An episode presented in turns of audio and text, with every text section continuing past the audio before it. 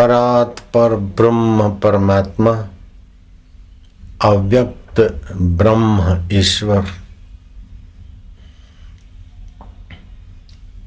एक वम बहुश्याम एक में से अनेक होने का संकल्प करते ही निर्गुण निराकार तत्व को जताने के लिए शिवलिंग का संकेत हुआ। निर्गुण निराकार का कोई अंत नहीं है।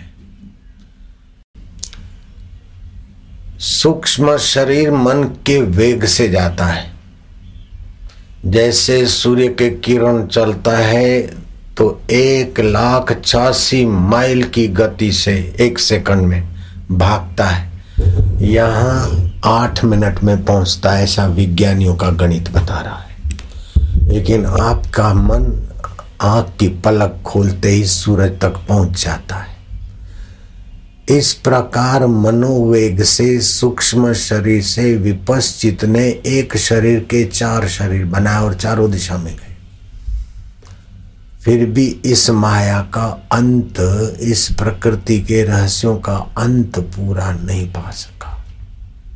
हरि अनंत, हरि कथा अनंत। तो हरि की लीला भी अनंत है। फिर भी उस हरि ने कृपा करके अनंत कथा, अनंत लीला, अनंत सामर्थ्य, वान परमेश्वर सत्ता ने मनुष्यों के मंगल के लिए ऐसी ऐसी लीला की ऐसे ऐसे वरदान दिए और ऐसी ऐसी उपासना पद्धति बताई। कि जैसे सुमेरु पर्वत मिश्री का हो और कीड़ी उसका अंत लेने जाए तो उसकी पीढ़ियाँ पूरी हो जाएगी। लेकिन कीड़ी को खबर दे दे कि तू जहाँ है, वहाँ थोड़ा सा चक कर देख। तो ये मिश्री का पर्वत पूरा मिश्री है। ऐसे ही तू बाहर कितना भी खोजेगा, बेटा तू अपने आप में आ जा तो यथा पिंडे तथा ब्रह्मांडे। जो इस पिंड में है वो ही ब्रह्मांड में है। जैसे रात्रि को सपने की दुनिया तुम बना लेते हो, उसमें गाड़ी, मोटर, मनुष्य, खेत, खली सब बन जाता है। और उसी चैतन्य के खेल से, चैतन्य की सत्ता से जड़ भी चीज़ें बन जाती है और चेतन भी बन जाती है। रेलगाड़ी जड़ है, लेकिन चलाने वाला ड्राइवर और पैसेंजर चेतन है। तो जड़ और चेतन तुम्हारे चैतन्य आत्मा ने बना लिया। आप गंगा में स्नान करते हैं तो पुण्य होगा ये भावना अंदर में है और गंगा जी बाहर देखती है। कपड़े रखें, किनारे कोई जेब कतरा उठा न जाए, घड़ी और पैसे पड़े, वो भाव अंदर में होता और गोता मारते तो स्वप्ने में भी अंदर बाहर होता है।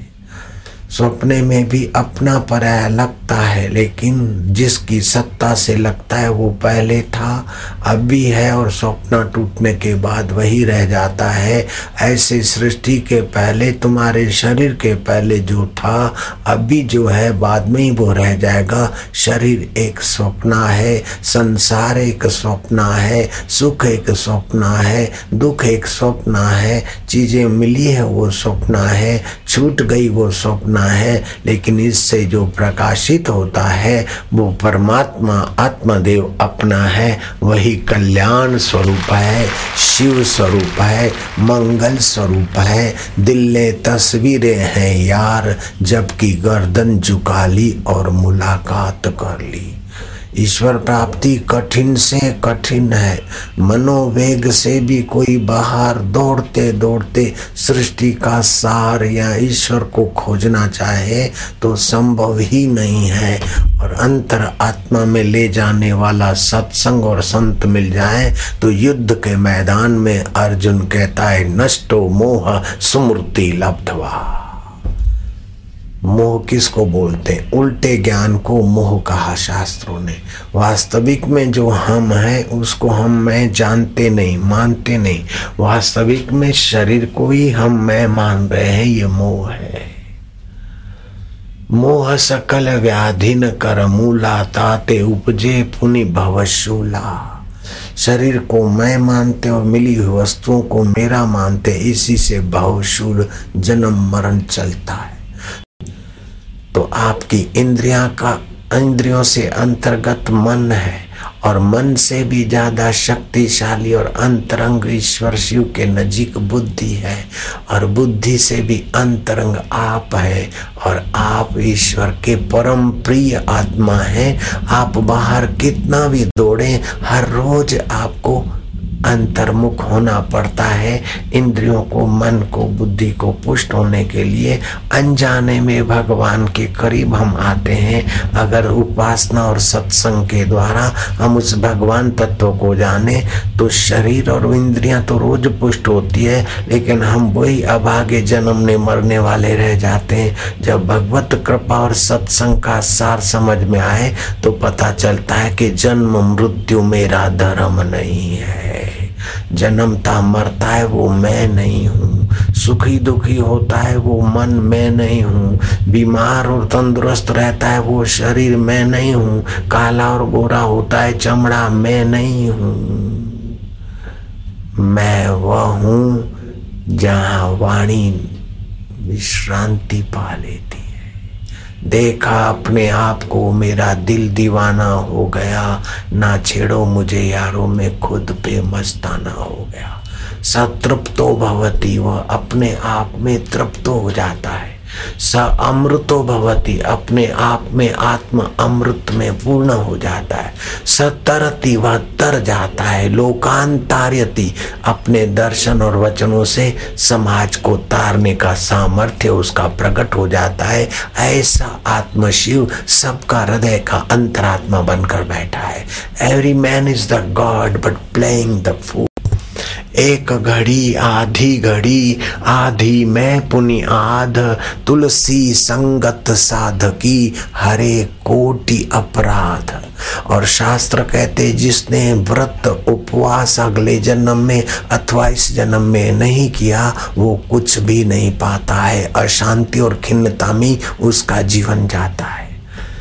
तो जिसके जीवन में व्रत नहीं है, उपवास नहीं है, सत्संग नहीं है, वो देखने भर को मनुष्य है।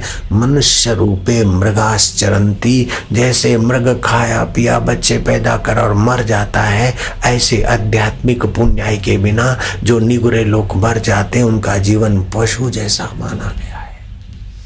शिव जी कहते हैं, उनकी माता धन्य है, उनके पिता धन्य उनका कुल और गोत्र धन्य है, जिनके हृदय में गुरु भक्ति है, गुरु ज्ञान है। धन्या माता पिता धन्यो, गोत्रम धन्यम कुलोद्भव, धन्या च वसुधा देवी, यत्र स्यात गुरु भक्त था। और शिव जी ने पार्वती को कहा, नास्ति ध्यानम समम तीर्थम। गुरु ने मंत्र दिया ध्यान की विधि बताई, आप आत्म शिव का ध्यान करने की कला सीख लो। ध्यान के समान कोई तीर्थ नहीं। तीर्थ में तो शरीर स्नान करता है। ध्यान में तुम स्वयं आत्म शिव में स्नान करते हो। यज्ञ करने से वस्तु पवित्र होती है। ध्यान करने से तुम स्वयं पवित्र होते हो। बड़े आश्चर्य की बात है कि मनुष्य ने अपना लाखवां हिस्सा मुश्किल से विकसित किया है।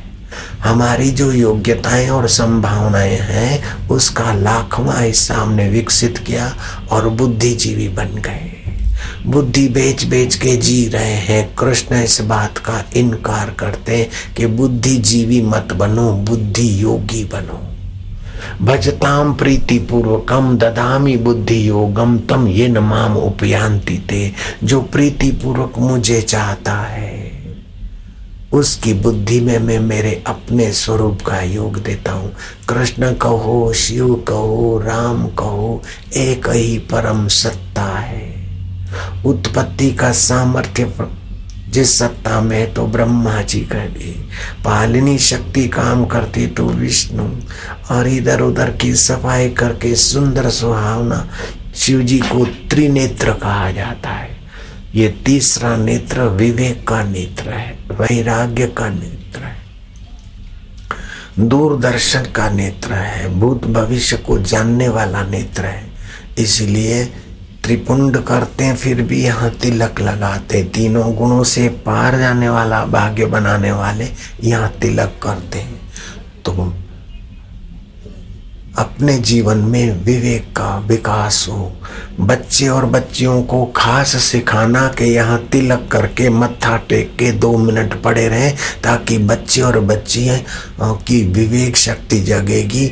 हल्की फुल्की बात में चिड़ेंगे नहीं और हल्के फुल्के कुसंग में गिरेंगे नहीं। और आपको भी चाहिए कि जैसे आज सुबह दीक्षा देने वालों को मैंने प्राणायाम करा दिया और विवेक शक्ति जगाने का, तीसरा नेत्र जगाने का कला बता दी, ऐसे आप लोग भी करेंगे तो संसार की, इस शरीर की मौत हो जाए, संसार का वियोग हो जाए, उसके पहले आपका आत्मा परमात्मा से सहयोग करने का केवल इरादा अपना पक्का बना लो तो भगवान की मदद कदम कदम पे तुम्हारी सहायता करेगी। बिल्कुल पक्की बात है।